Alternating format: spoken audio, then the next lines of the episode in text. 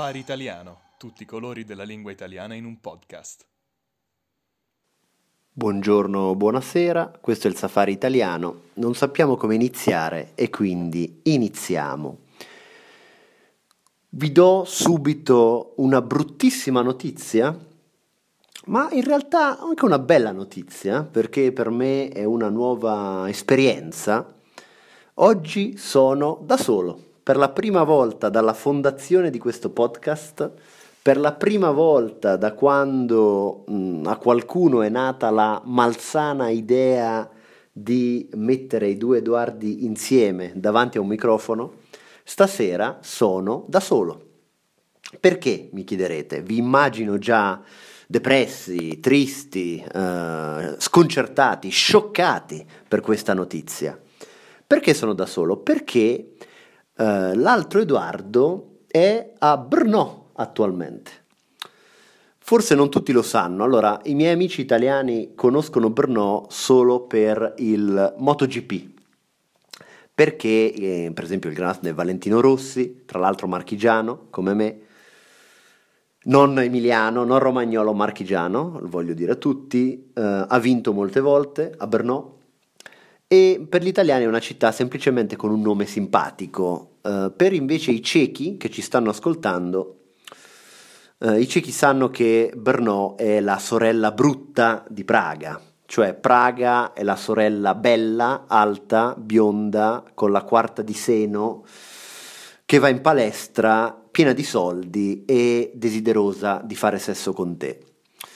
Brno è la sorellina brutta, o come diciamo noi, racchia, una cozza, uh, la sorella sfigata bruttina che eh, nessuno invita alle feste, che eh, la gente non chiama mai, a cui nessuno scrive, che non va in palestra, non fa niente di tutto ciò e nessuno la desidera sessualmente. È la sorella sfigata di Praga.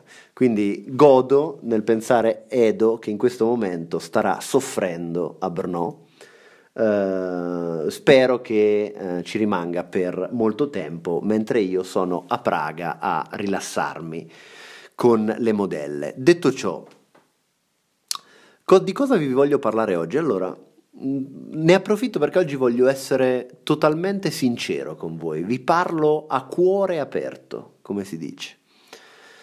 Vi parlo a cuore aperto perché vi voglio raccontare mh, questa fase della mia vita e in particolare la mia fase sportiva della mia vita. Non ridete, adesso ve la racconto. Come sapete, se ascoltate questo podcast se mi conoscete, già in passato ho iniziato e poi ho riniziato a correre. Ho fatto la mezza maratona di Praga, mi sono divertito, poi a giugno avevo ricominciato a correre di nuovo per un mese, poi ad agosto ugualmente. Il problema è che inizio un mese a correre mi diverto, vado, non vedo l'ora di tornare sulle strade con le scarpe tecniche, l'abbigliamento tecnico, la fascetta, eh, lo scaldacollo, il calzino tecnico. Però poi dopo un mese il mio entusiasmo si spegne, è un po' come se do tutto all'inizio, un po' come quando faccio l'amore, do tutto all'inizio, però poi dopo 30 secondi sono già stanco, esattamente la stessa situazione. Quindi è un po' come, eh, come, questa, come quando sono con una donna, correre la stessa cosa. Mm, inizi troppo forte, dai tutto subito e poi dopo un po' devi chiamare l'ambulanza.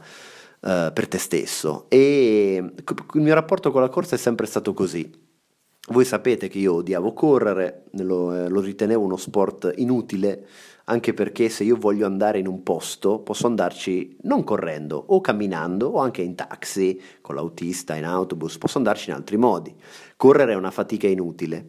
In realtà vi dico la verità, correre è meraviglioso e la sensazione che hai dopo aver corso è bellissima. Voi dovete immaginarvi questa situazione. Io ho sempre avuto problemi, mi piace godermi la vita, mangio, bevo, fumo e chiaramente questo ha un prezzo. Però non mi sono mai arreso a questo, nel senso che in tante fasi della mia vita ho sempre provato a combattere questo, questa mia inclinazione verso il godimento, verso il vizio.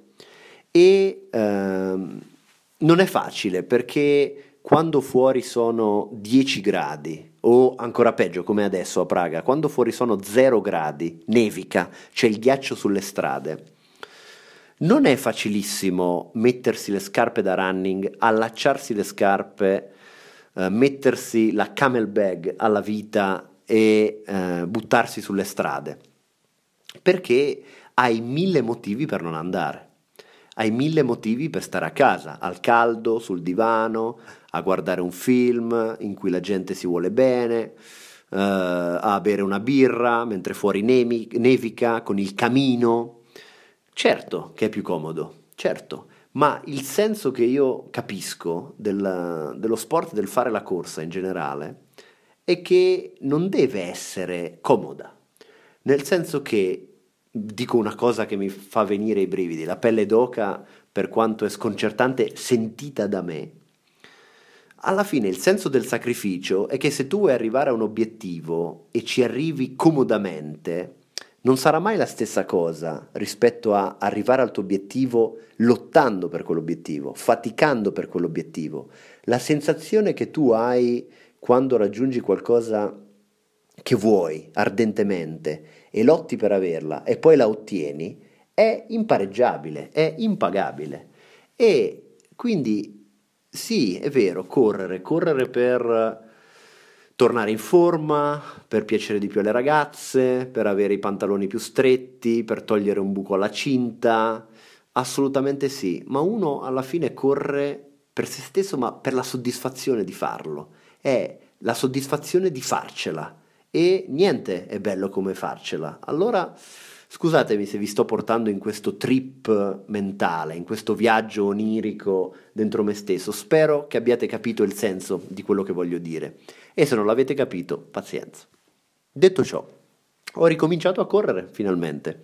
A Praga adesso nevica, è un freddo della Madonna e eh, quindi iniziare è stato anche più difficile del previsto perché eh, le strade sono piene di ghiaccio eh, ho visto eh, molte vecchie cadere eh, sul ghiaccio, chiaramente io non le ho aiutate perché è giusto che anche loro facciano i loro sacrifici e si alzino da sole, anzi io le spingevo a terra dicendo non ti alzare, deve far male, ti deve fare male, così imparerai la lezione.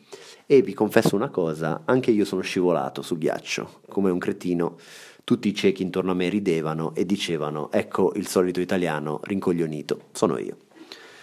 Detto ciò, ho ricominciato la prima mattina, nevicava addirittura, c'era questo nevischio, e eh, però mi sono detto devo andare, non posso continuare a rimandare a domani, a procrastinare, è assolutamente controproducente.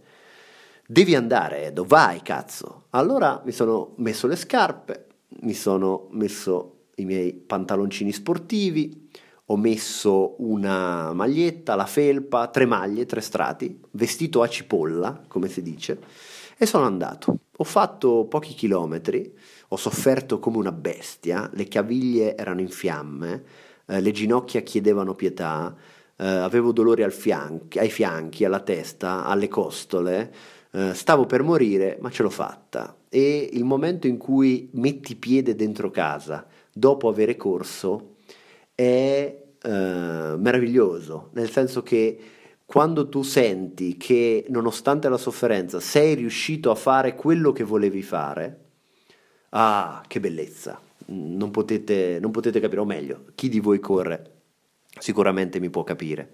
Il giorno dopo, nonostante i dolori, sono tornato sulle strade e finalmente, quando è stato giovedì, sono riuscito a fare più di 10 km. Non velocemente, assolutamente no, sono un lumacone, sono una lumaca per, per degli standard dignitosi.